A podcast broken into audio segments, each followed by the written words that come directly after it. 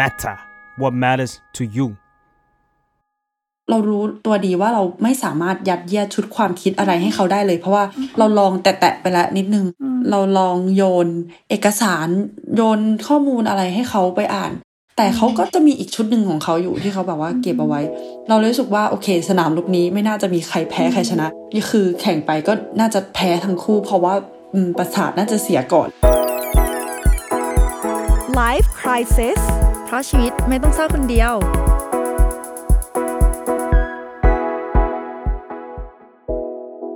สวัสดีค่ะ ยินดีต้อนรับกลับเข้าสู่รายการ Life Crisis นะคะ แล้วตอนนี้ทุกคนก็อยู่กับใบเตยจาก The Matter ค่ะ สวัสดีค่ะ มาเฟืองนะคะ เป็น psychotherapist แล้วก็เป็นเจ้าของเพจ Beautiful Madness by มาเฟืองค่ะ ก่อนที่เราจะเริ่มรายการนี้เนาะ คือเฟืองอยากจะบอก disclaimer หรือว่าอยากขอชี้แจงอะไรบางอย่างนะคะ คือจะบอกว่าทุกอพิโซดทุกตอนที่เราอัดมาเนี่ย พวกเราก็มานั่งอ่านคอมเมนต์ตลอดเลยเนาะ แล้วเราก็จะปรับปรุงทุกอย่างเลยที่ที่ในคอมเมนต์บอกมา เพราะว่าเราก็อยากให้ตอนแต่ละตอนเนี่ยเป็นตอนที่คนฟังฟังแล้วรู้สึกดีที่สุดเท่าที่จะทำได้นะคะหนึ่งในคอมเมนต์ก็คือเรื่องการใช้ภาษาอังกฤษของเราเนาะคือเฟืองก็อยากจะบอกว่า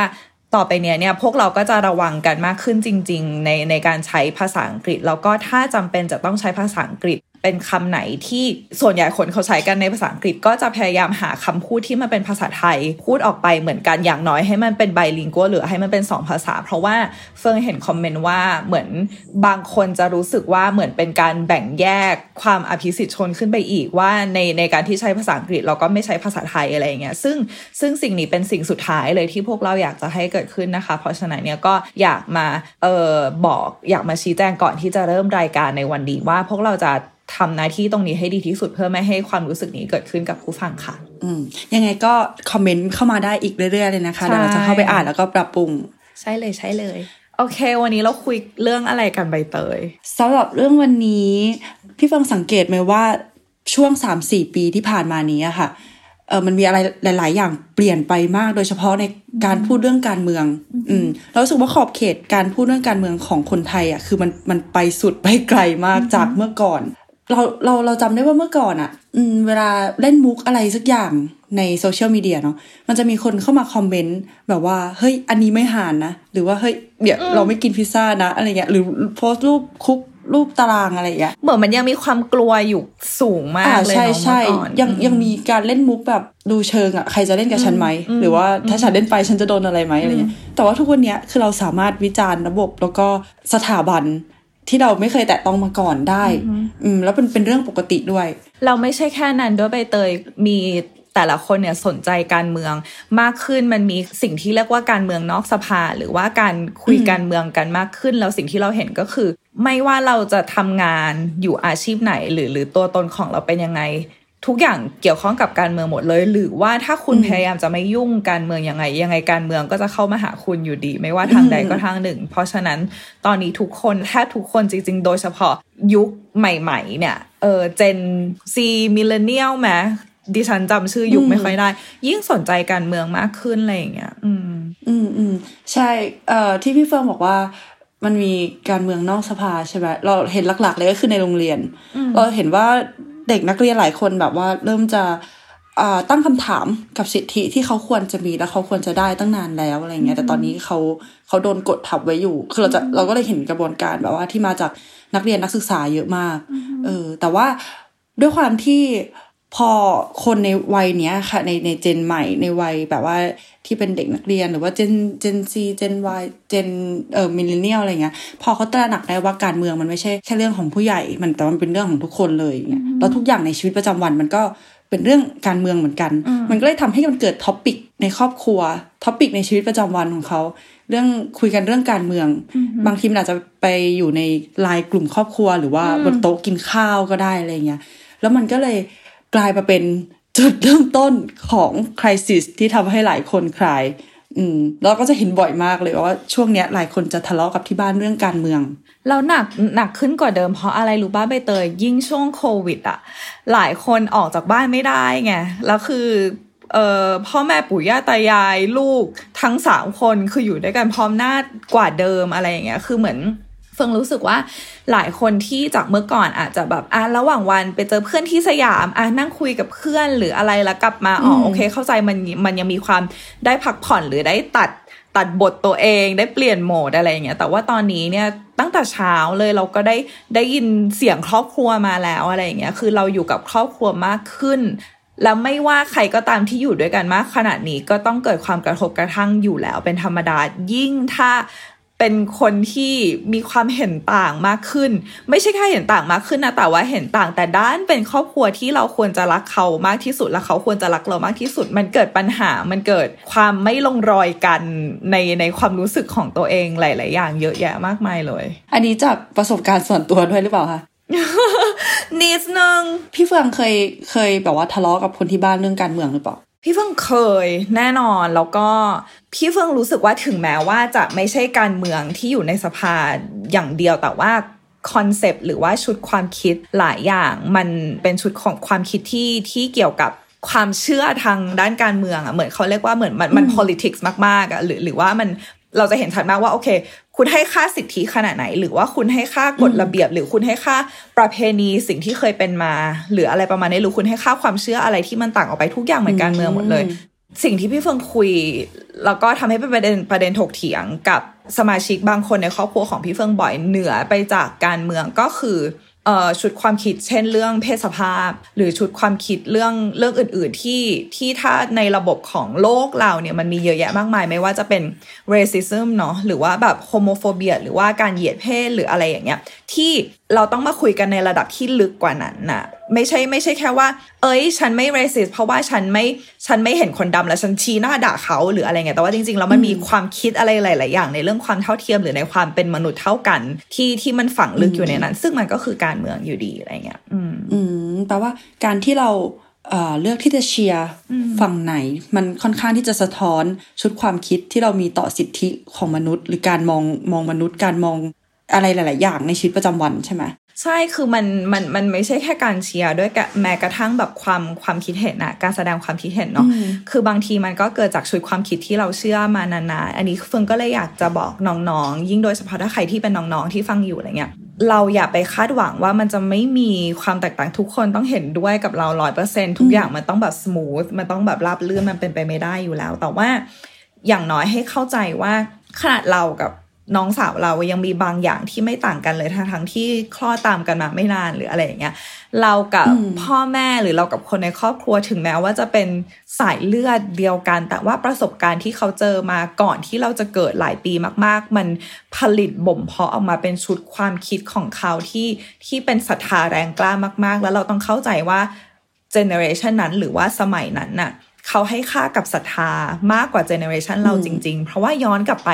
เมื่อ สิบปีที่แล้ว อันนี้อาจจะแบบนอกเรื่องนิดนึงเมื่อสิบปีที่แล้วที่พี่เฟิงโดนลวนลามเราพี่เฟิงยังไม่เข้าใจเลยว่า เอ้ย มันมันไม่ใช่มันไม่ใช่สิ่งที่เราต้องแบกรับความอายนี้ไว้ มันไม่ใช่ความผิดของเรา นู่นนี่จนมันมี me too movement get ปะจนมันมี movement ต่างๆ อะไรเงี้ยแล้วพี่เฟิงรู้สึกว่าเด็กเดี๋ยวนี้มันโตขึ้นมากับกับมี movement มากมายผุดขึ้นมาเต็มไปหมดเลยแบบ Instagram หรือโซเชียลมีเดียมี account หรือว่ามีมี Instagram ที่พยายามจะ ให้คนตระหนักรู้หรือว่าให้ความรู้เกี่ยวกับเรื่องนี้มาก ๆ คือข้อมูลมันมาเยอะและมาอย่างลึกซึ้งขึ้นมาก ๆ ไม่ว่าจะเป็นสื่อไม่ว่าจะเป็นหนังไม่ว่าจะเป็นอะไร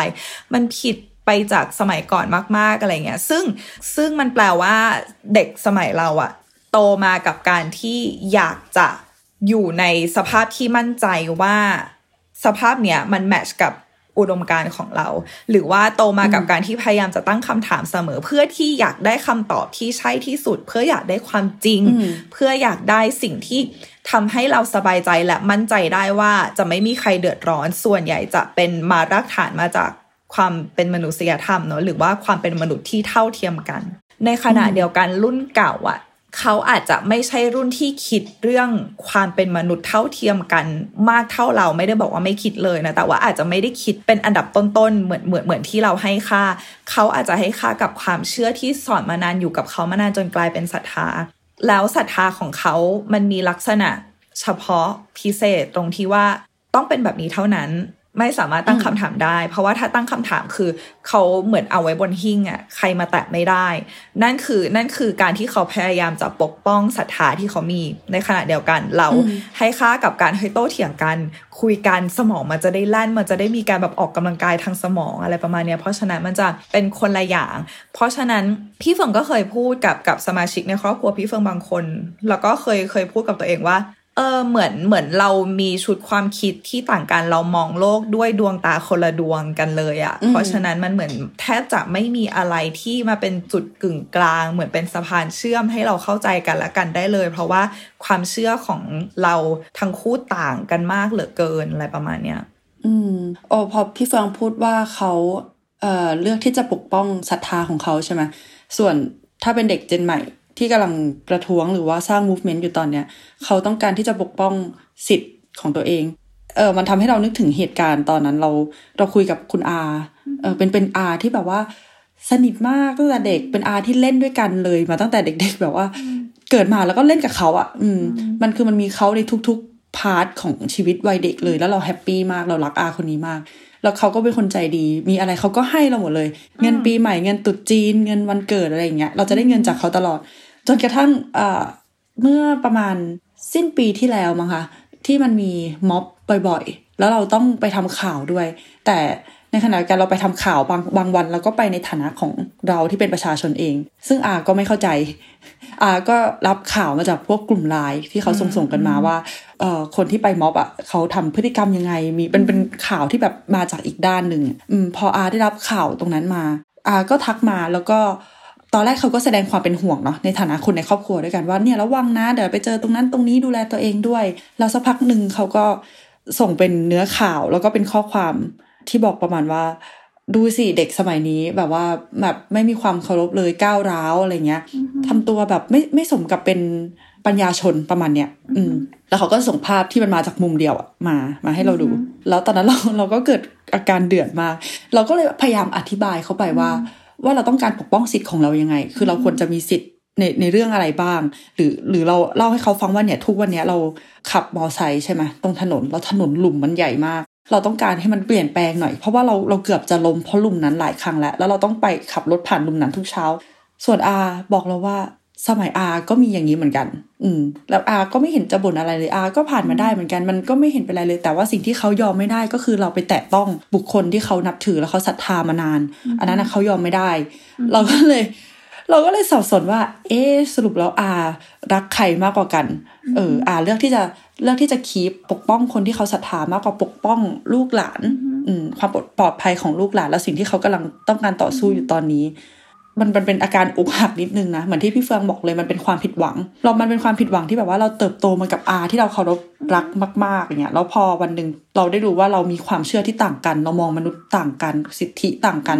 มันก็ค่อนข้างเสียใจอืมใช่ใช่เขาเขาเข้าใจเลยมันเป็นความรู้สึกที่ว่า เอ้ย คนคนนี้ควรจะด้วยความที่เรารักและผูกพันกับเขามานานอะบางทีเราจะรู้สึกว่าเหมือนแบบ เขาควรจะต้องเป็นคนที่สมบูรณ์แบบอะแล้วพอเราเริ่มเห็น ข้อที่เราไม่ชอบในตัวเขามากขึ้น มันจะรู้สึกอกหักจริง ๆ นะ มันจะรู้สึกเสียใจจังเลยแล้ว แล้วความเศร้าความผิดหวังเนี่ยที่เกิดขึ้นบางทีอยู่ดีๆ มันก็แบบทับถม ทับถมอยู่ดีๆ ก็กลายเป็นความโกรธเฉยเลยอะไรเงี้ยแล้วพี่เฟิงรู้สึกว่าเมื่อกี้ใบเตยพูดพอยดีมากตรงที่ว่า รุ่นเราจะให้ค่ากับ passion คือเหมือนรุ่นเราเป็นรุ่นที่ขับเคลื่อนด้วย passion เนาะหรือว่าหรือว่าสิ่งสิ่งที่เรารักมาก ๆ สิ่งที่เรารักงานอดิเรกหรือว่าชุดความคิดที่เราแบบเชื่อมากๆ การขับเคลื่อนด้วย passion มันเป็นการขับเคลื่อนที่เหมือนแบบมันคือไฟอะ่ะ เพราะฉะนั้นแบบคนรุ่นเก่าๆ คนรุ่นหลังๆอะ่ะเขาก็อาจจะตีความว่ามันคือความก้าวร้าวอะ่ะ เพราะว่าเขาไม่ได้ขับเคลื่อนด้วยไฟ เขาไม่ได้ขับเคลื่อนด้วยไฟแบบที่เราขับเคลื่อนในตอนนี้ ในขณะเดียวกันอย่างที่พี่เฟิงฟังตัวอย่างของใบเตยอะคำว่าปัญญาชนที่ที่ที่คนในครอบครัวใบเตยพูดอะ ปัญญาชนแปลว่าผู้ดีผู้ดีกลายเป็นแปลว่ามีมารยาทแปลว่าสุภาพเฉยเลย ซึ่งอันเนี้ยคือสิ่งที่สิ่งที่ผู้ดีโชว์ออกมาสู่โลกเนอะแต่ว่าการที่ต้องมีมารยาทการที่สุภาพอาจจะต้องแลกมากับการที่เราเก็บความคิดที่เรามีที่เราอยากจะแชร์เอาไว้ในใจ อาจจะต้องแลกมากับการโดนกดขี่ อาจจะต้องแลกมากับหลาย ๆ อย่างที่ที่รุ่นเรารู้สึกว่ามันไม่จำเป็นแล้วที่จะต้องเก็บมันเอาไว้อะไรประมาณเนี้ยอืมอืม ใช่แบบว่าพอมันมีภาพภาพของไฟเนาะเขาก็จะคิดว่ามันจะต้องพังแน่ๆเลยมันพร้อมจะมาทำลาย ทุกอย่างระบบเก่าๆอะไรที่เขาเคยเชื่อเคยยึดถือ มันเป็นความไม่ปลอดภัยเหมือนกันเนาะแต่พอเขาเขาดำเนินทุกอย่างด้วยความแบบว่า นิ่งๆไว้ดีแบบว่านิ่งสงบเหมือนเหมือนน้ำดีกว่า มันจะได้ไม่สร้างแรงกระเพื่อมอะไรที่มันที่มันไปทำลายอะไรสักอย่างที่เคยมีมา มันก็เลยเหมือนกับว่าเขาอยู่ในพื้นที่ปลอดภัยของเขาดีกว่า แบบฉันอยู่อย่างนี้มานาน ฉันเอาแบบนี้นี่แหละ อย่าอย่าไปทำอะไรให้มันวุ่นวายมากกว่าเดิมเลยอะไรเงี้ย ก็เลยจะเลยมาที่พอยที่ว่า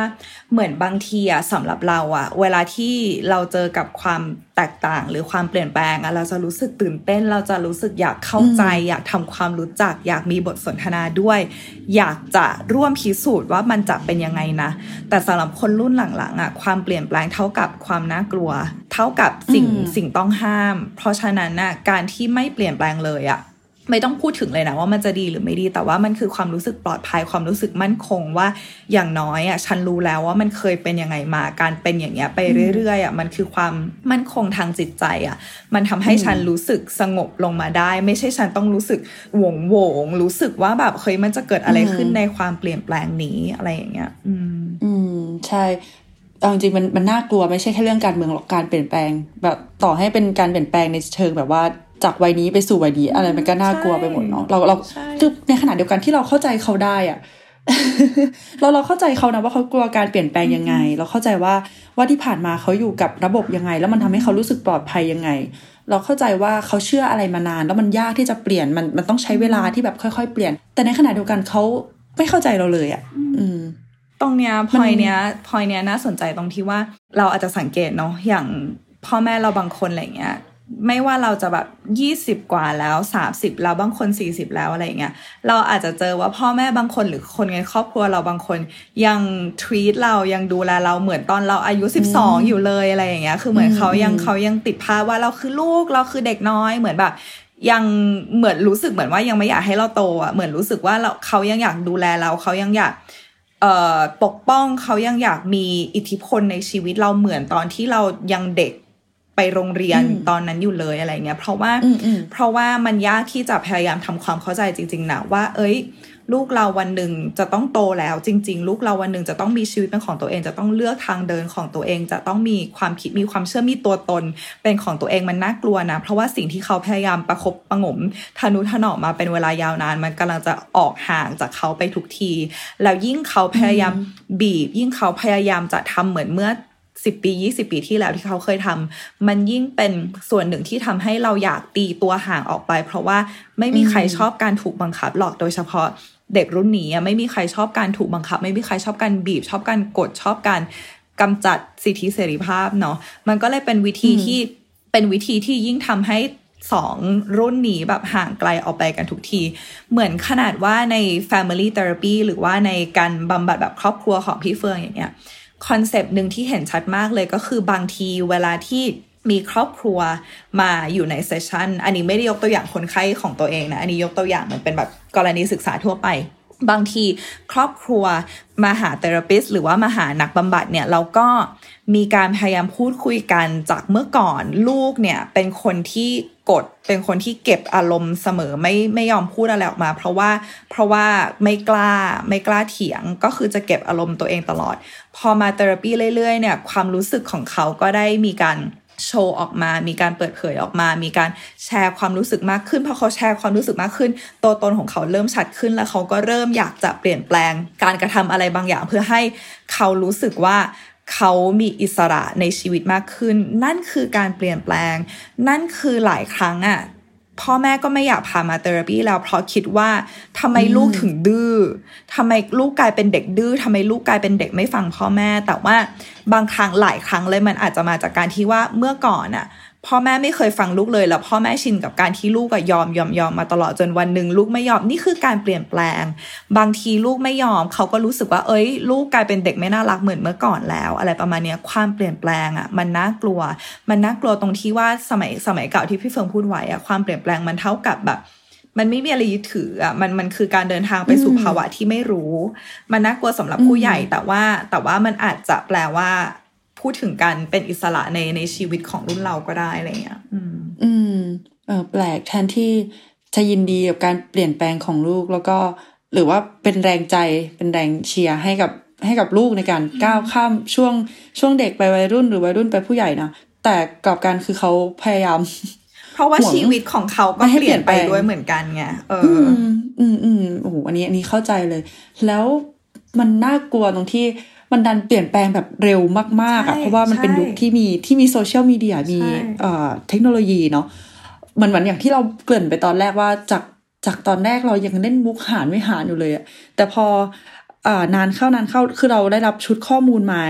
อะไรเยอะมากเลยแล้วบางคนเขาก็มันใช้คำว่าอะไรนะเบิกเนตรเหรอออืมเบิกเนตรกันเยอะแล้วพอเรามีเพื่อนร่วมอุดมการณ์เยอะขึ้น เราก็เลยกล้าที่จะเล่นมุกนั้นมุกนี้อะไรเงี้ย หลังจากนั้น ไอ้มุกแบบหารไม่หารหรือไม่กินพิซซ่าอะไรเงี้ยหายไปหมดเลยอะใช่เออเราเราเห็นแค่นี้เราก็เห็นแล้วว่ามันมันหลายอย่างมันเปลี่ยนไปเร็ว อืมมันมันมันไม่แปลกเลยที่ที่เด็กหรือคนที่โตมากับเทคโนโลยีอะไรเงี้ยเขาก็จะเปลี่ยนไปเร็วด้วย แล้วผู้ใหญ่ที่อยู่รอบข้างเขาก็จะตามไม่ทัน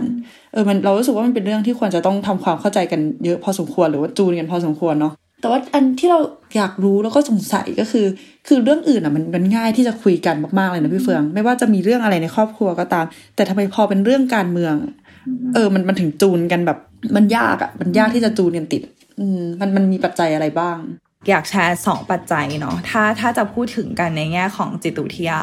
อย่างแรกเลยอะคือเวลาที่เราพูดถึงเรื่อง trauma หลายคนอาจจะเคยได้ยิน trauma ถ้าใครถ้าใคร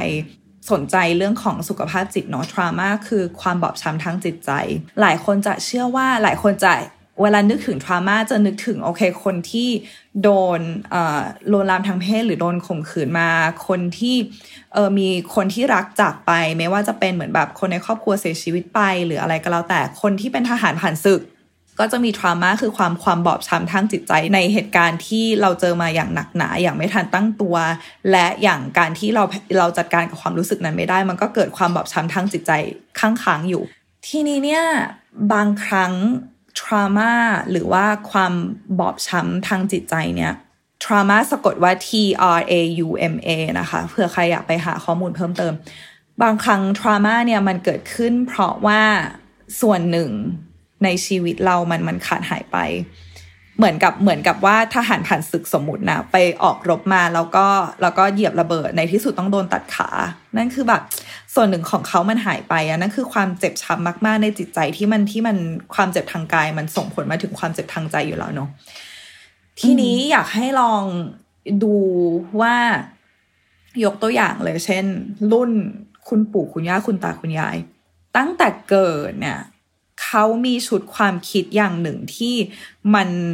สำคัญกับชีวิตเขามาก ๆ และที่เขามีความภูมิใจและมีความเชื่อจนบ่มเพาะกลายเป็นศรัทธากับเขามากๆอาจจะเป็นชุดที่ว่าคนดีเท่ากับรักชาติศาสตร์กษัตริย์ อาจจะเป็นความคิดที่ว่าความรักที่เขามีให้ใครคนหนึ่ง มันจะต้องเป็นความรักแบบนั้นบริสุทธิ์แบบนั้นไม่สามารถตั้งคำถาม ตั้งคำถามได้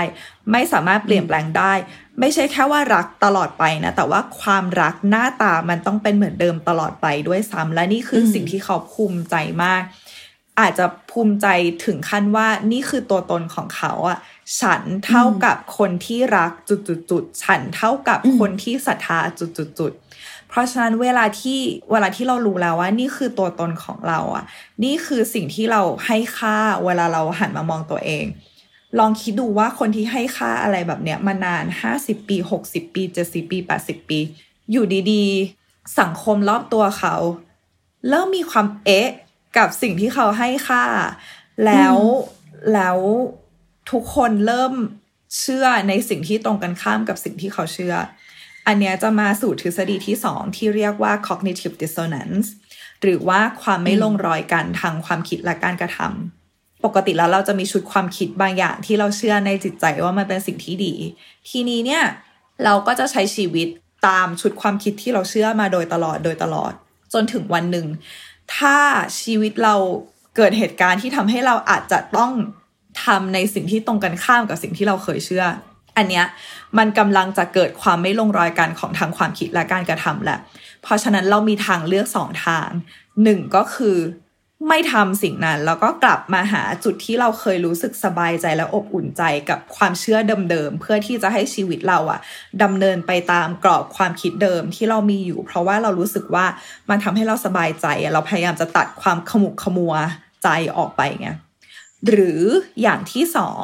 ถ้าเรากำลังจะเริ่มทำสิ่งใหม่ที่เราไม่เคยทำมาก่อน เพื่อจะตัดความขมุกขมัวใจออกไป เราก็จะต้องเปลี่ยนชุดความคิดนั้น เพื่อให้ชุดความคิดและการกระทำใหม่ของเราอะมันลงรอยกันมันเดินทางไปด้วยกันได้เหมือนเดิม ยกตัวอย่างง่ายๆเลยเช่น สมมติว่ามีเด็กคนหนึ่งที่โตมาด้วยความเชื่อที่ว่า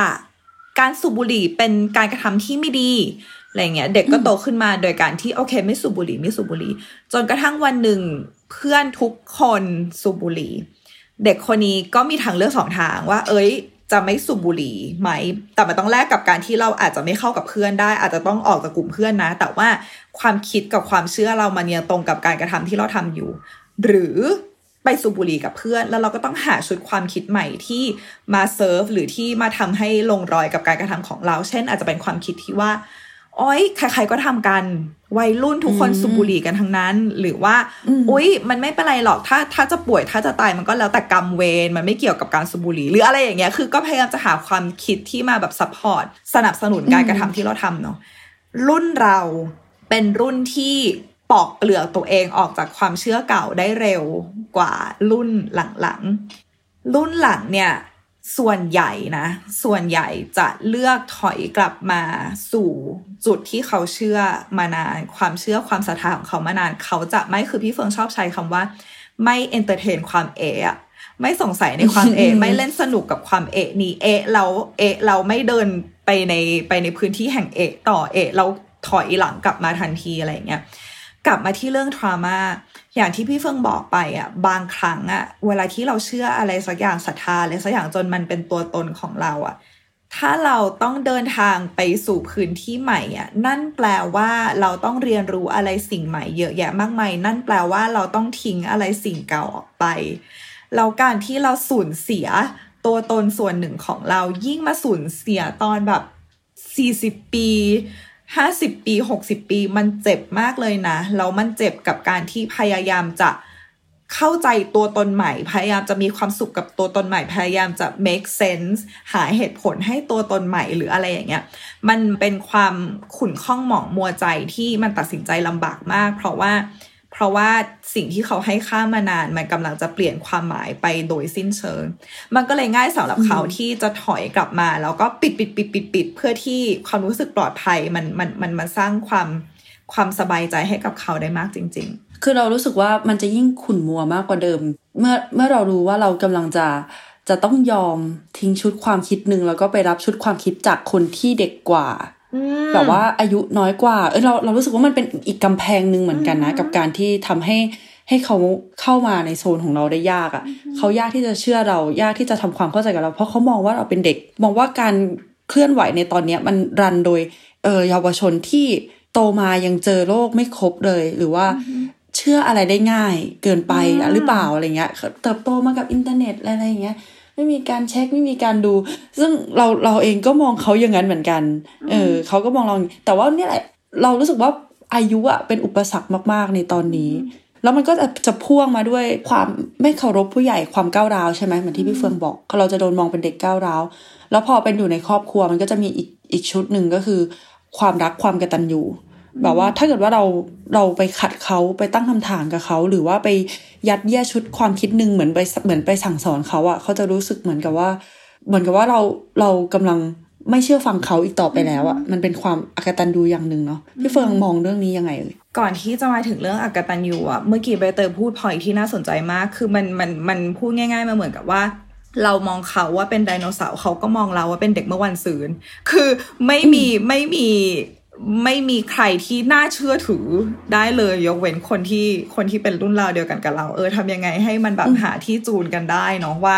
ทำยังไงให้เราทลายกำแพงเนี่ย ว่าเขาคือไดโนเสาร์เท่ากับพูดอะไรก็ล้าสมัยหรือว่าเราเท่ากับเด็กรุ่นใหม่เด็กเมื่อวันซืนที่จะมีความคิดความเชื่อเท่ากับเขาได้ยังไง เออทำยังไง อันนี้เป็นคำถามที่น่าสนใจที่ว่าทำยังไงที่เราจะทลายกำแพงนี้ออกไป แล้วก็พยายามจะหันหน้าเข้ามาพูดคุยกันโดยที่ ตั้งใจฟังจริง ๆ ว่าอีกฝ่ายหนึ่งพูดว่าอะไร เพราะว่าพี่ฟงพี่ฟงก็อยู่ในสถานการณ์นี้บ่อยที่เวลาจะมี conversation หรือว่าบทสนทนาเนี้ยกับครอบครัว เหมือนเขาจะอืออือนะ แต่ว่าไม่แน่ใจว่าทะลุผ่านหูไปหรือเปล่า หรือว่าเก็บเอามาคิดหรือเปล่า หรือว่าเพราะว่ากลัวว่า ถ้าวันหนึ่งเชื่อสิ่งที่เราพูดเหมือนแบบ power dynamic หรือว่าพลังอำนาจของ สถาบันครอบครัวมันจะเปลี่ยนไปอะเขาจะปักสำหรับเขาเขาอาจจะรู้สึกว่า เอ้ย ถ้าวันหนึ่งเขาเชื่อลูก ลูกที่เด็กกว่าเขายี่สิบปี อย่างเงี้ย เฮ้ยแบบแล้วต่อไปนี้แบบลูกจะเชื่อใจเราอะไรได้อีกไหมลูกจะเชื่อฟังเราไหมแปลว่าเราต้องแบบฟังลูกตลอดเวลาเลยเหรอ แปลว่าเราสูญเสียอำนาจจุดนี้ไปหรออะไรอย่างเงี้ยคือลึกไปกว่านั้นนะมันมีมันมีความน่ากลัวในในในในการสูญเสียอำนาจนี้อยู่ท่านลึกๆไปกว่านั้นนะอืม แต่ว่า กลับมาสู่กลับมาสู่สิ่งที่ใบเตยถามเรื่องความกระตันยูเนาะพี่เฟิงรู้สึกว่าสิ่งที่เราน่าตั้งคำถามก็คือความกระตันยูมันมันเป็นมันเป็นคอนเซปที่กว้างมากเลย แล้ว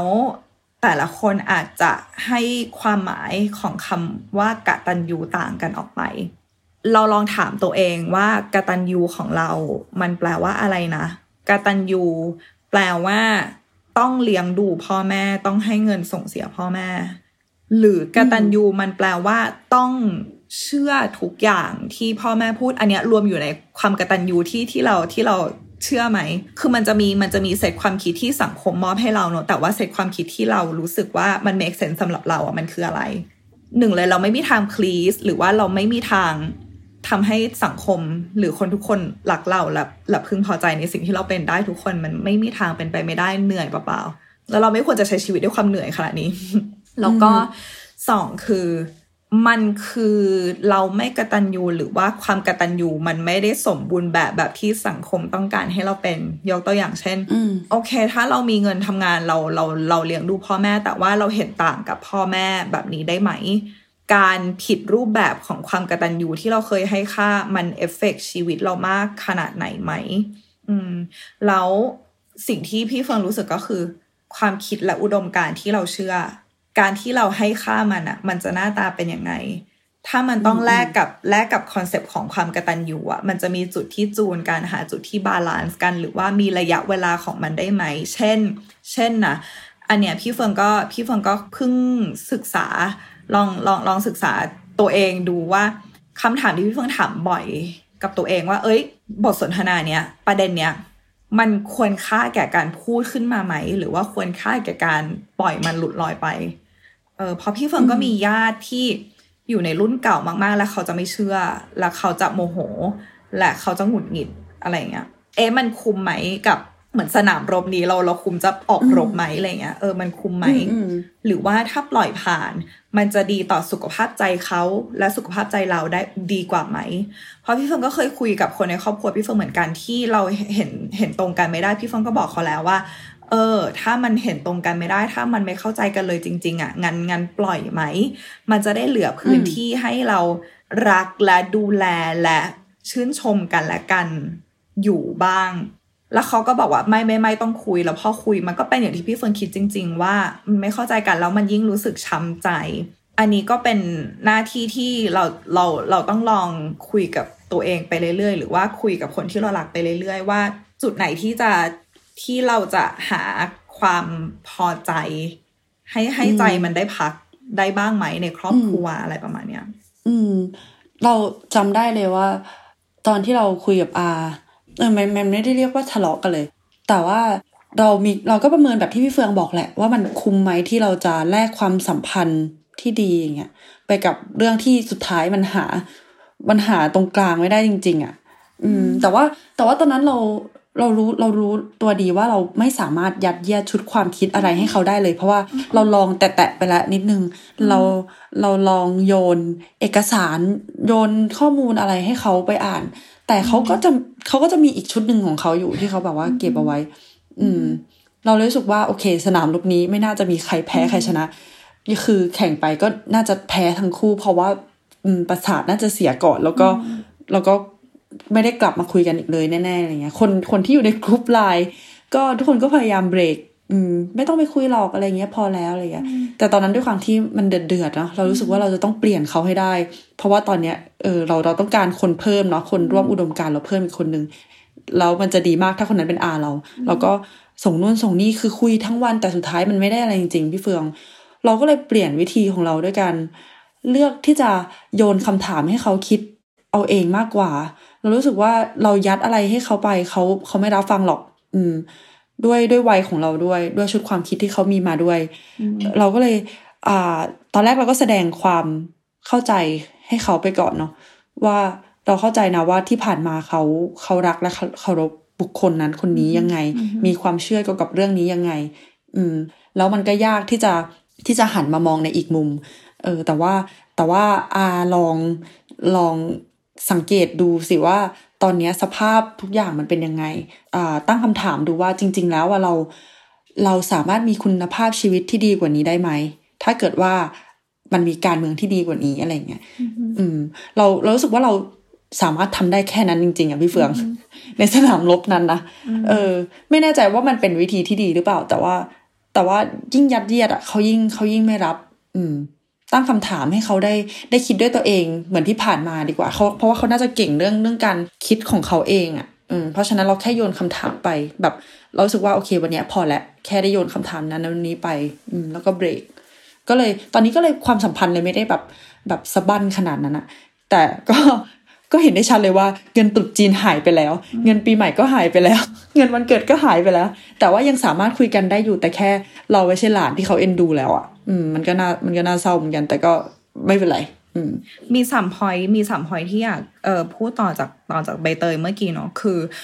ใบเตยมีความรู้สึกเหมือนพี่เฟืองที่ที่จริง ๆ แล้วอะเราปล่อยก็ได้แหละ คือคือปล่อยก็ได้อยู่แล้วมันก็สบายกับเรากว่าอยู่แล้ว เราก็ไม่ต้องแบบเสียพลังงานเราอะไรเงี้ยแต่ว่ามันคือความรู้สึกที่ว่าเราต้องการคนเพิ่มอะแล้วแล้วเราเรายิ่งเป็นคนที่ใกล้ตัวเราเป็นคนที่เรารักมากอะ เราเราในฐานะที่ เขาเรียกว่า active citizen หรือว่าประชากรคนหนึ่งที่อยากจะขับเคลื่อนอุดมการณ์ของเรา และอยากจะขับเคลื่อนสังคมและประเทศให้มันเป็นไปในแบบที่เราต้องการ และเรารู้ว่าวิธีเนี้ยคือวิธีที่ถูกต้องอะ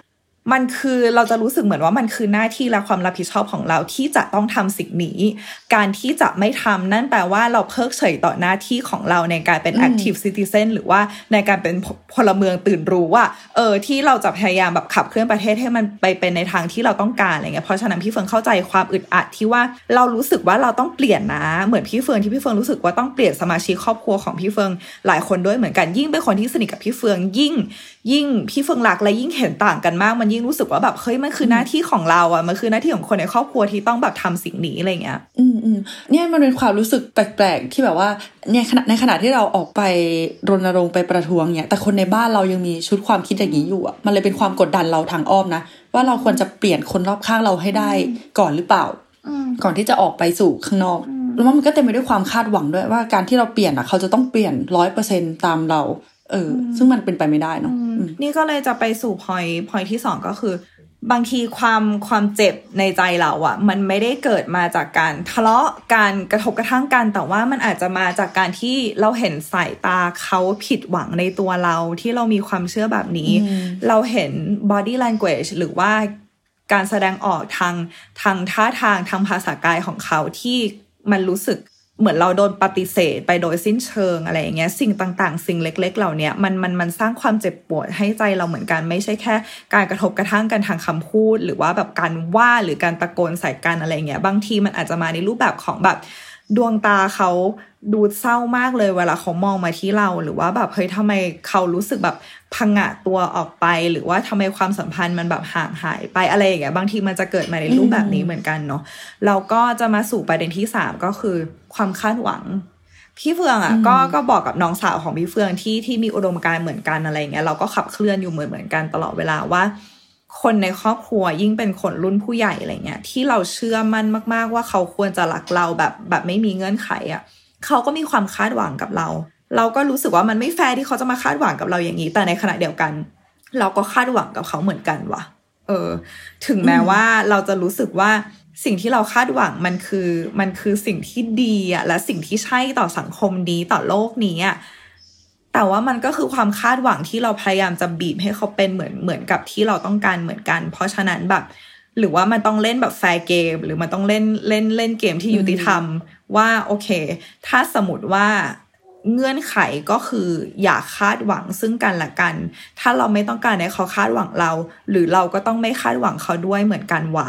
เออ อันนี้ก็เป็นคำถามที่พี่เฟิงพยายามจะเหมือนแบบทำความเข้าใจแล้วก็หาคำตอบให้ตัวเองอยู่เหมือนกันอื มมันก็เป็นการรักษาสภาพจิตใจเราด้วยเนาะพอเราไม่คาดหวังเยอะ แล้วเราเราเห็นแล้วว่าสิ่งที่เราเปลี่ยนเขาไป มันมันเปลี่ยนได้แค่นิดเดียวจริง ๆ หรืออาจจะไม่ได้เลยอะคือเราก็ไม่ได้เจ็บหนักขนาดนั้น เพราะว่าเพราะว่าเราคาดหวังไปน้อย กลับมาที่การออกเสียงอย่างเงี้ยคืออย่างไรมันคุ้มกว่ากันเนาะระหว่างที่โอเค เก็บแรงไว้ออกเสียงให้หรือว่าแชร์ความคิดเห็นให้กับคนที่ คิดเห็นเหมือนกันและและจะได้มาถกเถียงกันเพื่อสร้างประเด็นต่อยอดไปอีก อันเนี้ยเราเราจะมีแรงขับเคลื่อนมากกว่าไหม ถ้าสมมติว่าต้องเก็บแรงนี้ มาพยายามจะเปลี่ยนคนที่ไม่สามารถเปลี่ยนได้แล้ว หรือว่าเราจะเปลี่ยนเขาแบบค่อยๆทีละนิดทีละนิดหรืออะไรอย่างเงี้ยลองแบบลองคิดถึงแรงที่ตัวเองมีว่าเราจะจัดการจัดสรรแรงที่ตัวเองมียังไง อืม ใช่ คือเราเรารู้สึกว่า มันมันเปลี่ยนไม่ได้จริงๆนะร้อยเปอร์เซ็นแบบมันไม่ได้จริงๆแม้กระแม้กระทั่งคนในอุดมการณ์เดียวกันคนในอืมมูฟเมนอืต์มเดียวกันอะ่ะมันยังมีชุดความคิดที่ต่างกันเลย บางคนใช่จะบางคนอยากแสดงออกเชิงสัญลักษณ์ บางคนอยากลงมือเลย อยากอยากแบบว่าก่อจราจนอะไรอย่างนี้เลย คือ ทุกคนก็มีเฉดความคิดที่ต่างกันมากอะแล้วแล้วนับภาษาอะไรกับคนที่อยู่อีกฝ่ายหนึ่งอะกับเราแล้วเขาจะมาเข้าใจเราร้อยเปอร์เซ็นต์เนาะอืม อันนี้อันนี้อาจจะเป็นแค่ วิธีแบบว่าคิดเพื่อรักษาใจของเราไปก่อน แล้วหลังจากนั้นมันก็จุดประกายเขาไปทีละนิดผ่านการตั้งคำถาม ผ่านการโยนชุดข้อมูลอะไรอย่างนี้ไปแหละค่ะหนึ่งสิ่งที่เรารู้สึกว่าสำคัญก็คือ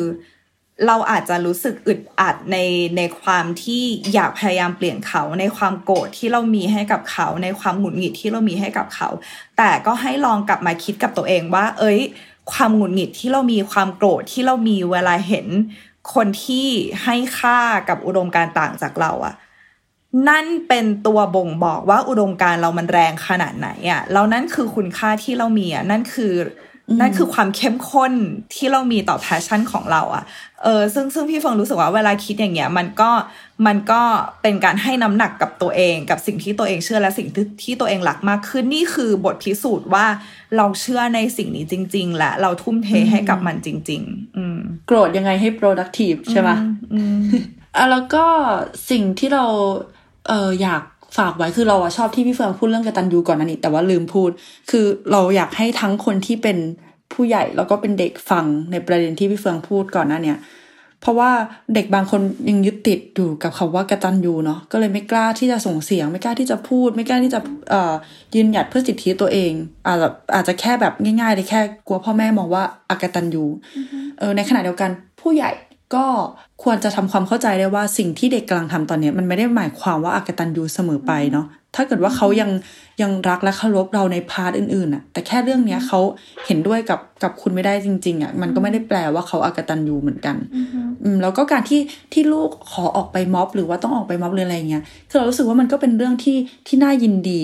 ด้วยซ้ำเนาะกับการที่เห็นว่าลูกโตมาพร้อมกับมี critical thinking หรือว่ามีการคิดวิเคราะห์แยกแยะอะไรต่างๆ เราต้องการเปลี่ยนแปลงคุณภาพชีวิตของตัวเองให้มันดีขึ้นอะเขาเห็นเขาเห็นเรื่องสิทธิ์ของตัวเองสำคัญมากๆอะเออคือเราเราสามารถเป็นห่วงได้เท่าที่เท่าที่ทำได้จริง ๆ แบบพูด แสดงความเป็นห่วง support หรือว่าเออเตรียมอุปกรณ์นั่นนู่นนี่ให้ให้ได้เงี้ยแต่ว่าเราไม่สามารถไปห้ามเขาได้จริง ๆ เออแล้วเรารู้สึกว่ามันเป็นเรื่องที่น่ายินดีด้วยซ้ำการที่เขาได้ออกไป อืมเอ่อพอยพอยสำคัญที่เมื่อกี้นึกขึ้นมาได้เวลาใบเตยพูดเรื่องเรื่อง concept ของความกตัญญูเนาะคือเราอาจจะรู้สึกว่าโอเค เราจะ ทำหน้าที่กตัญญูได้ดีที่สุดยังไงในฐานะลูกตอนนี้ แต่ในขณะเดียวกันเฟืองรู้สึกว่าเออสิ่งที่น่าคิดก็คืออ้าวแล้วเราเราตอนเนี้ยในที่สุดเราก็จะกลายเป็นผู้ใหญ่แล้วในที่สุดก็จะมีเด็กรุ่นใหม่มาหลังๆจากเรา เราจะสร้างความหมายของความกตัญญูเนี่ยหรือให้น้ำหนักของความกตัญญูเนี่ยตัวตนของเราผ่านความกตัญญูเนี่ยยังไงให้เด็กรุ่นใหม่มันเห็นว่า เออ เราก็มีเขาก็มีพื้นที่ปลอดภัยที่จะสามารถแบบออกสิทธิ์ออกเสียงที่จะสามารถทำอะไรอย่างที่เขาต้องการได้เหมือนกัน เราเองก็นอกจากเราจะรับบทลูกตอนนี้แล้ว เราก็สามารถรับบทผู้ใหญ่ในอนาคตได้เหมือนกัน ที่เราอยากจะให้เด็กรุ่นใหม่เห็นว่า มุมมองเนี้ยสำหรับเรามันมันมันมีอิทธิพลในชีวิตเราขนาดไหน เพื่อที่บางทีอันเนี้ยคืออิทธิพลที่เขาก็จะได้รับมาเหมือนกัน เราอาจจะอืมเป็นคนที่สร้างพื้นที่ปลอดภัยให้กับเด็กรุ่นใหม่ได้ออกสิทธิ์ออกเสียง อย่างที่เขาต้องการแบบที่เราต้องการแล้วเราอาจจะทำไม่ได้ตอนนี้ แต่เราสามารถเป็นส่วนที่ทำให้เด็กส่งรุ่นให้ใหม่รุ่นหลังเออสามารถทำได้อะไรอย่างเงี้ย อืมอืมอืมก็อยากฝากทุกคนไว้เนาะว่าการการคุยกันอะคือเราอยากให้ให้ดูทั้งตัวเราแล้วก็ตัวเขาด้วยลักสังเกตลักษณะแต่ละอย่างคือบางทีมันจะมีภาษากายบางอย่าง ที่มันอาจจะเอ่อ ค่อนข้างก้าวร้าว หรือว่าคำพูดบางอย่างที่มันเป็น hate speech หรือว่าพูดออกไปแล้ว มันจะสร้างความกระทบกระทั่งโดยใช่เหตุอะคือบางทีอย่างเช่นแบบคำว่าสามกีบ หรือคำว่าอ่าสลิมหรืออะไรอย่างเงี้ย ซึ่งมันเป็นการการจู่โจมโดยเราเรารู้สึกว่ามันไม่มีประโยชน์อะไรเลย นอกจากสร้างความเกลียดชังอย่างเดียว อันยิ่งโดยเฉพาะกับคนในครอบครัวเนาะเอ่อแล้วก็ภาษาภาษากายบางอย่าง เช่นการยกมือชี้นิ้วชี้หน้าอะไรอย่างเงี้ยค่ะ ก็อยากให้ลองระวังแล้วก็ ประเมินตลอดว่าตอนเนี้ยมันกำลังจะไปถึงเลเวลไหน แล้วมันเป็นเลเวลที่ที่มันดุเดือดเกิน จะทำให้ความสัมพันธ์มันมันสะบ้านหันแหลกเกินไปหรือเปล่าอะไรเงี้ยก็อาจจะให้ถอยลงมาหน่อยเนาะเพราะอยังน้อยเขาก็ยังเป็นคนในครอบครัวเราอยู่ค่ะ สุดท้ายนี้ก็คือเออเฟืองไม่เคยพูดเลยว่าไม่ให้โกรธหรือว่าให้กดความโกรธตัวเองเอาไว้ เฟืองไม่เคยมองความโกรธเป็นเป็นอารมณ์ลบๆหรืออารมณ์ที่เป็นผิดเลย แต่ว่าสิ่งที่อยากฝากไว้ก็คือ เราก็มีความโกรธของเรา เขาก็มีความโกรธของเขา ความโกรธของแต่ละคนหน้าตาไม่เหมือนกัน มาจากสาเหตุมาจากรากที่ไม่เหมือนกัน เข้าใจพวกเขาได้เท่าที่พยายามจะเข้าใจ ไม่ต้องไปพยายามบังคับตัวเองให้เขาเข้าใจไปสมดเปลือก จนลืมความเป็นตัวตนอืมของเราอะไรอย่างเงี้ย คือเราเราเราเรามันก็มาในสองทางเหมือนกันเนาะ คือเหมือนว่าเราก็เราก็เก็บตัวตนของเราไว้ และพยายามจะเข้าใจเขาได้เท่าที่เราสามารถเข้าใจได้อะไรเงี้ย อืม คือเหมือนปล่อยได้เท่าที่ปล่อย ถ้าอันไหนที่ปล่อยไม่ได้ก็ให้กลับมาดูที่ตัวเองว่า เอ้ย เราปล่อยไม่ได้ เพราะว่าแบบ เพราะว่านี่คือการที่นี่คือวิธีที่เราให้ค่ากับอุดมการณ์ของเราอะและนั่นคือนั่นคือคุณค่าที่ที่เรามีและที่มันจะอยู่กับเราไปตราบนานเท่านานเออคือพี่เฟิงรู้สึกว่าอยากฝากไว้ก็คือ อย่าคาดหวังถึงความราบรื่น เพราะว่าทุกอย่างมันต้องแบบมีอาศัยแบบจังหวะชีวิตมีความขรุขระเพื่อที่จะให้มันขับเคลื่อนต่อไปได้อะไรประมาณเนี้ยแล้วก็พี่เฟิงไม่ค่อยชอบคำว่าแบบสมดุลอะคือพี่เฟิงก็ไม่รู้หรอกว่าสมดุลมันหน้าตาเป็นยังไง แต่ว่าพยายามหา หาช่วงเวลาที่เราได้เป็นตัวเอง ช่วงเวลาที่เราได้พัก หรือว่ารู้ว่าเมื่อไหร่ที่เราควรจะพัก เมื่อไหร่ที่เราควรจะสู้ต่อ เมื่อไหร่ควรที่เราควรจะ action หรืออะไรประมาณเนี้ยคุยกับตัวเองเยอะๆแล้วก็แล้วก็อยากให้รู้ไว้ว่าสิ่งที่คุณกำลังเจออยู่ ไม่ใช่คุณคนเดียวที่เจอหลายคนเจอสิ่งนี้เหมือนกัน หลายคนก็กำลังอึดอัดทรมานหงุดหงิดกับเรื่องที่คุณกำลังหงุดหงิดนี้ด้วยเหมือนกัน แล้วก็ขอเป็นกำลังใจให้ทุกคนเนาะที่กำลังเจอวิกฤตในตอนนี้แล้วก็ผลกระทบ Crisis อะไรหกันลาตอนยนี้อย่าง อืม ใช่ ก็มาคลายกันได้เนาะกับรายการเราที่ EP ต่อ ๆ ไปนะคะสำหรับวันนี้ก็ขอลาไปก่อน พบกับรายการ Life Crisis ได้ในทุกวันอาทิตย์ทุกช่องทางของ The Matter เลยค่ะสำหรับวันนี้สวัสดีค่ะ บ๊ายบายค่ะ